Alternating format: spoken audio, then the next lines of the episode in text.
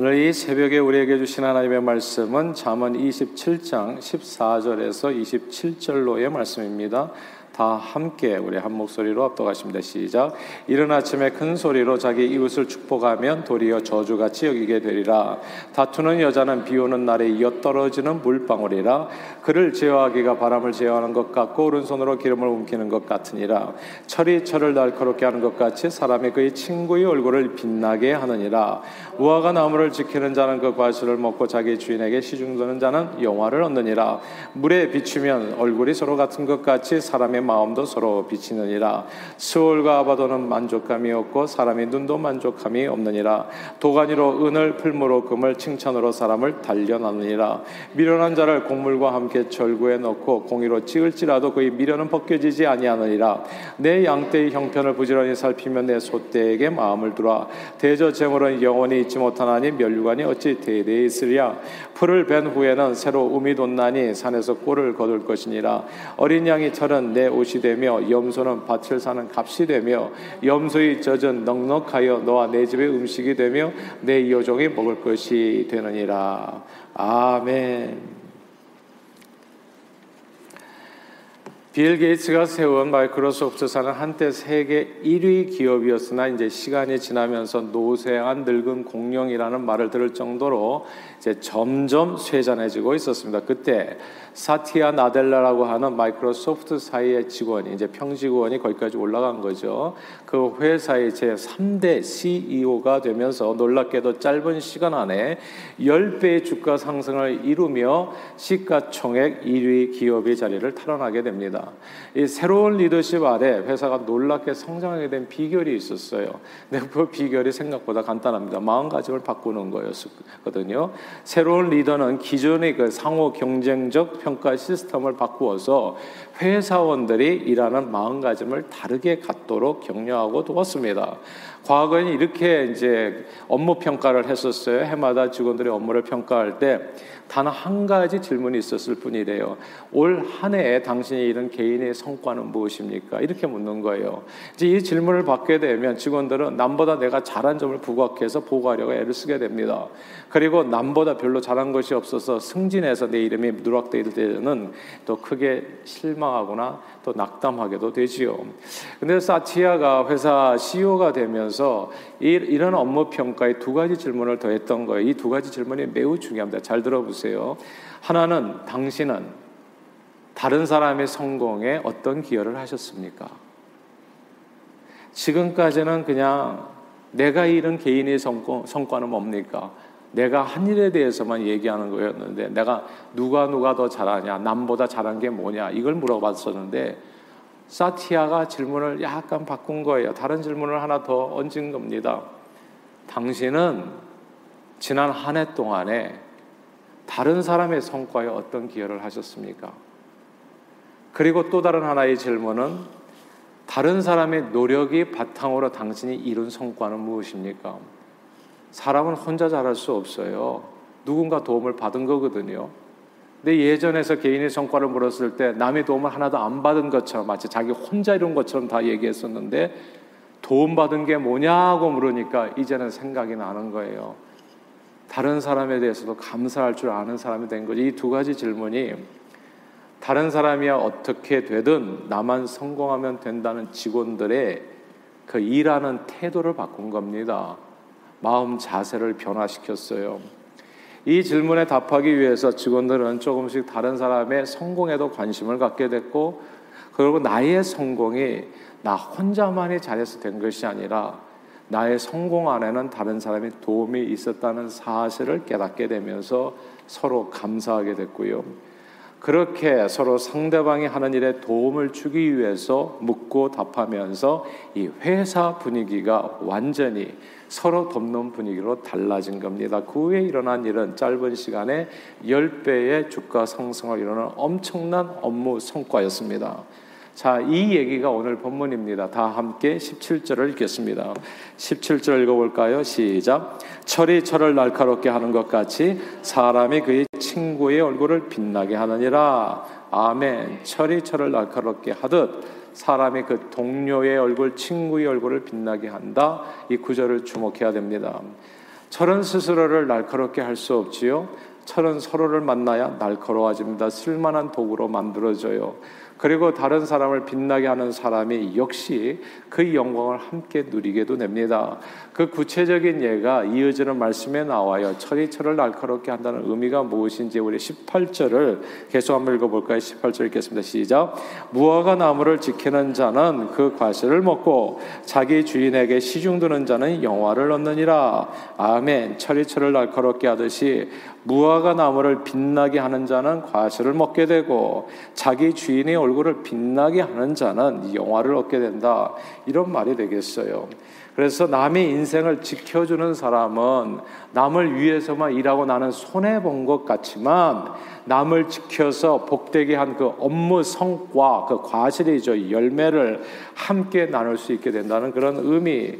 또한 주인에게 시중드는 자는 영화를 얻는다는 말씀도 주인 혹은 직장 상사를 복되게 하면 역시 자신의 자리도 높아지게 될 수밖에 없다는 말씀으로 이해할 수 있는 겁니다. 상호 무한 경쟁하면서 나만 잘 살겠다고 다른 사람을 밟고 이기적인 욕심으로 달려가면 도움을 다 받아서 자기가 성공했음에도 불구하고 마치 자기 혼자의 아이디어인 것처럼 이렇게 얘기하기 시작하면 아무도 그와 더 이상 함께 일하려고 하지는 않을 거예요. 아무도 그 사람에게 자기 아이디어를 좋은 아이디어를 나누려고 하지는 않을 겁니다. 그래서 무화과 나무 열매를 함께 누리거나 주인에게 픽업돼서 영광의 자리에 이룰 수는 없겠지요. 그러나 그러나 다른 사람의 성과에 기여하고 또한 다른 사람의 도움을 받은 성과에 깊이 감사하며 제가 오늘 이렇게 된 것은 내가 잘해서가 아닙니다. 누구누구의 기도 덕분에 함께 해주셔서 누가 또 새로운 아이디어를 줬기 때문에 우리 과에서 우리 부서에서 이런 놀라운 역사를 이룰 수 있었던 겁니다. 그래서 모든 분들의 그 기회에 대해서 감사하게 되면 함께 더불어 모두가 행복하게 잘 사는 여러분 들어보세요. 그런 가정이 되는 겁니다. 그리고 교회가 되고요. 그리고 사회 공동체가 만들어지게 됩니다. 이게 똑같은 말씀인데 계속 이어지는 19절의 말씀이 이렇게 되어 있어요. 19절도 읽어볼까요? 19절 읽겠습니다. 시작. 물에 비치면 얼굴이 서로 같은 것 같이 사람의 마음도 서로 비추니라. 아멘. 사람의 마음이 서로 비친다 했어요. 보세요. 내가 나만을 위해서 살잖아요. 그럼 놀랍게도 상대도 나하고 똑같아져요.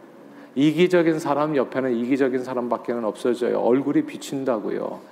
나만 똑똑한 것 같지만 다 똑똑해요. 알고 보면.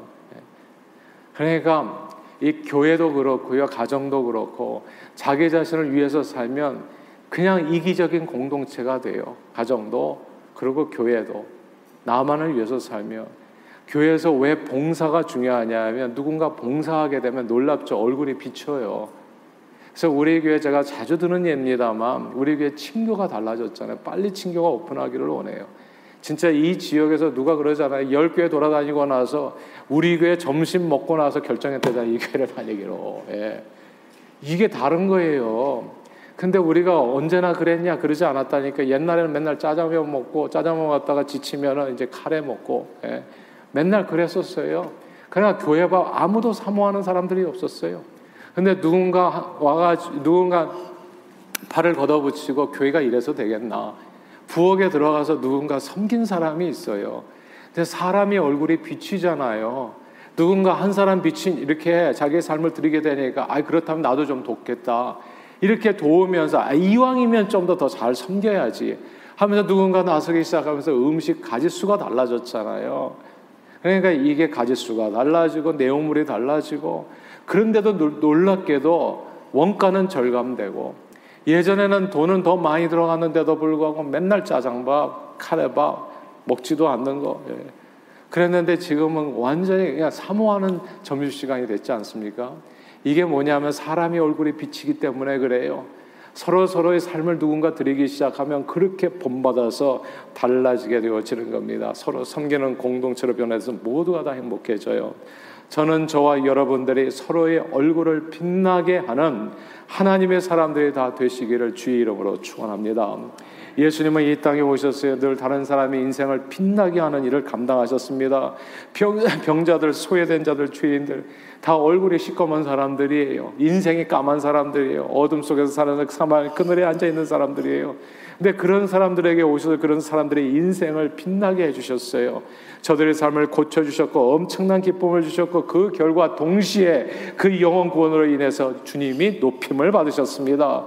또한 예수님은 주인이신 하늘 아버지의 뜻을 받들어 종의 형체를 가져 죽기까지 복종하시는 수중 시중 드심으로 만유의 주가 되시는 영화를 얻으셨습니다. 그러므로 저는 저와 여러분들이 오늘 본문이 아니라 예수 그리스도를 본받게 되기를 바래요.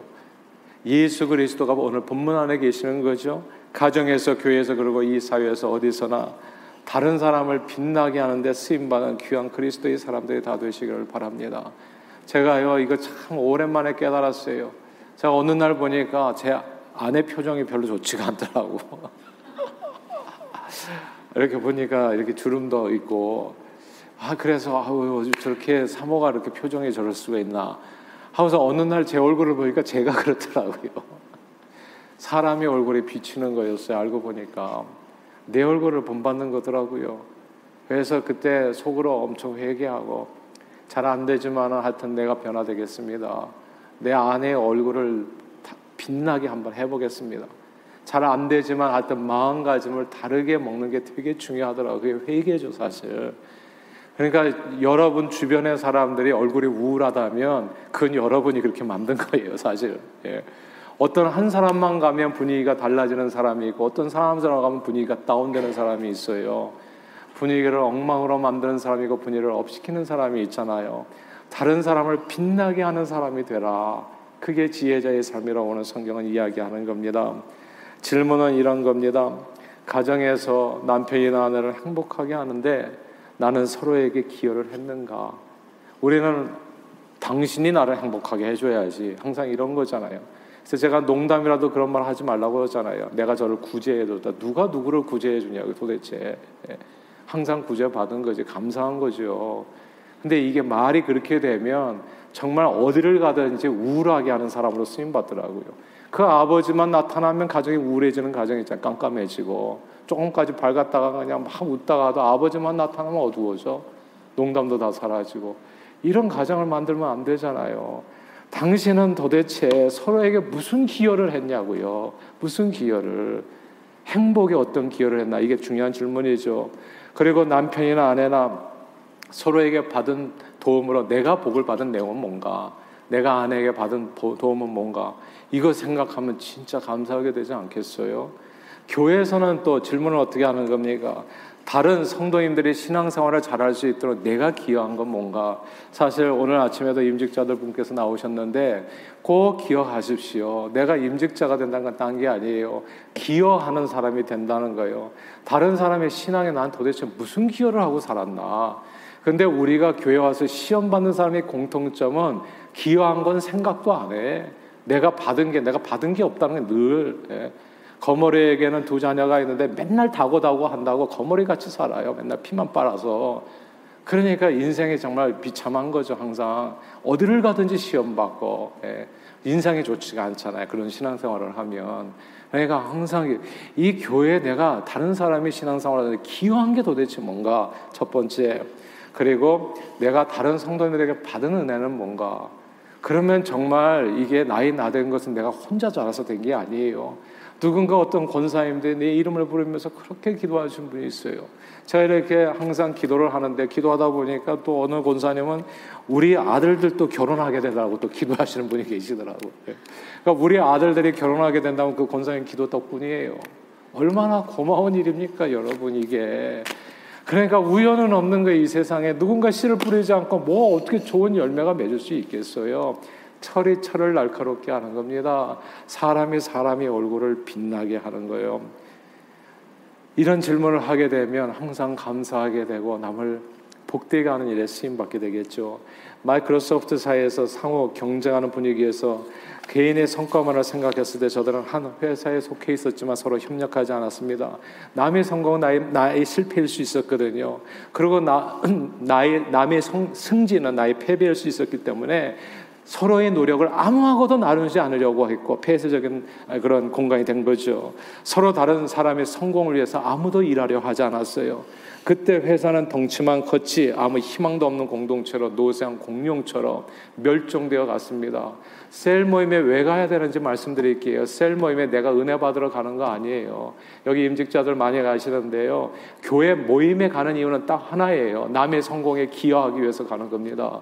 거기에서 내가 기도 제목 받아 서 남의 성공에 기여하기 위해서 가는 거라고요. 남의 신앙생활 잘할 수 있도록 내가 기도해 주지 않으면 쓰러지는 사람이 있을 수 있잖아요. 그래서 모임에 가는 거라고요. 열정적으로. 그리고 항상 물어보는 거라고요. 그렇게 할 때 내가 열매를 같이 나누게 되고 그 공동체는 행복한 공동체가 되어진다고요. 그렇게 마이크로소프트사가 그 두 가지 질문했을 때 이 멸종되어 가던 이 공룡이 살아나게 됐던 겁니다. 그 질문이 뭐예요? 상호 경쟁하는 분위기 속에서 남의 성과를 생각했던 마음가짐을 바꾸는 질문. 당신은 남의 성공에 어떤 기여를 했습니까? 그리고 다른 사람의 도움으로 이룬 성과는 무엇입니까? 사람의 얼굴은 서로를 빛나게 합니다. 비추기도 하고요. 무화과 나무를 지키는 자가 열매를 얻고 주인에게 시중 드는 자가 영화를 얻게 됩니다. 서로를 복되게 하고 서로를 빛나게 하려고 했을 때 마이크로소프트사는 크게 변했고 그 안에서 일하는 직원들은 잃었던 행복을 다시 찾았고 함께 일하는 기쁨을 누릴 수 있게 되었습니다. 결과는 대성공이었죠. 그 공동체가 엄청 달라진 거예요. 사랑하는 여러분, 예수님은 제가 말씀드리는 것은 예수님을 본받자 이거예요. 아는 것으로 그치지 말고 인격과 삶에서 예수님은 이 땅에 섬기는 종으로 오셨습니다. 죽기까지 우리 인생을 섬겨 우리 인생을 빛나게 해 주셨어요. 주님을 만나면 기분이 좋잖아요. 빛나지 않습니까? 구겨진 인생이 그냥 다리 위로 핀 것처럼 쫙 펴지잖아요. 예수님 만나면. 바로 예수 그리스도를 본받아 저는 저와 여러분들이 이 땅에서 그렇게 다른 사람의 인생을 빛나게 해줘 표준 데 쓰임 받게 되기를 바래요. 예수님을 본받아 서로를 빛나게 하는 일에 쓰임 받는 오늘 하루가 될 수 있기를 주님 이름으로 축복합니다. 여러분 각 사람을 위해서 가정에 부흥하고 행복해지기를 바래요. 남편이 정말 행복해지고 또 남편으로 인해서 아내가 정말 얼굴이 달라지고 화장 안 해도 빛나고 막 이렇게 되면 얼마나 좋겠어요. 뭐 자녀들은 막 웃음꽃이 피고 예. 그런 사람이 될 수 있도록 기도를 하세요 하나님. 나 좀 은혜 주셔서 예수 본받아 성령님 감동해 주셔서 그렇게 쓰임 받게 해주세요. 그렇게 기도하는 거죠. 바로 또 교회를 위해서 교회가 부흥될 수 있도록 내가 임직을 받는데 하나님 나로 인해 가지고 이 교인들의 신앙생활이 달라지게 해주세요. 그 은혜를 내게 주세요, 하나님 축복해 주세요. 또한 내가 이 사회에서 언제 어디서나 뭐 사업을 하시든지 직장 생활을 하든지 하나님 나로 인해서 이 지역 사회가 달라지게 되고 여러분의 사업이 무엇이든지 간에 예. 좀 나를 만나는 손님들이 기쁨이 되게 해주세요. 내가 피곤한데 하나님, 내게 능력 좀 주세요, 하나님. 역사해 주세요. 기도는 못단시 하는 겁니까? 이것 때문에 하는 거죠. 빛난 남의 인생을 빛나게 하기 위해서 쓰임받기 위해서. 그렇게 가정과 교회와 사회에서 서로 다른 사람의 도움에 감사하며 다른 사람의 성공에 기여해서 복된 세상을 만들고 그 풍성한 열매를 함께 누리시는 저와 여러분들이 다 되시기를 주 이름으로 축원합니다. 기도하겠습니다. 하나님 아버지 이 세상에 섬기는 종으로 예수 그리스도를 보내주시어 죽을 수밖에 없는 어두운 인생들을 모든 죄 씻어 맑고 밝게 해주시고 빛나게 해주신 그 사랑과 은혜 감사드립니다.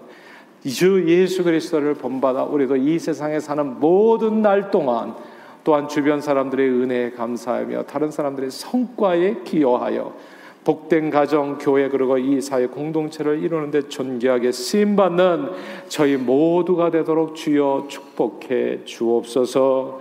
예수 그리스도 이름으로 간절히 기도하옵나이다. 아멘.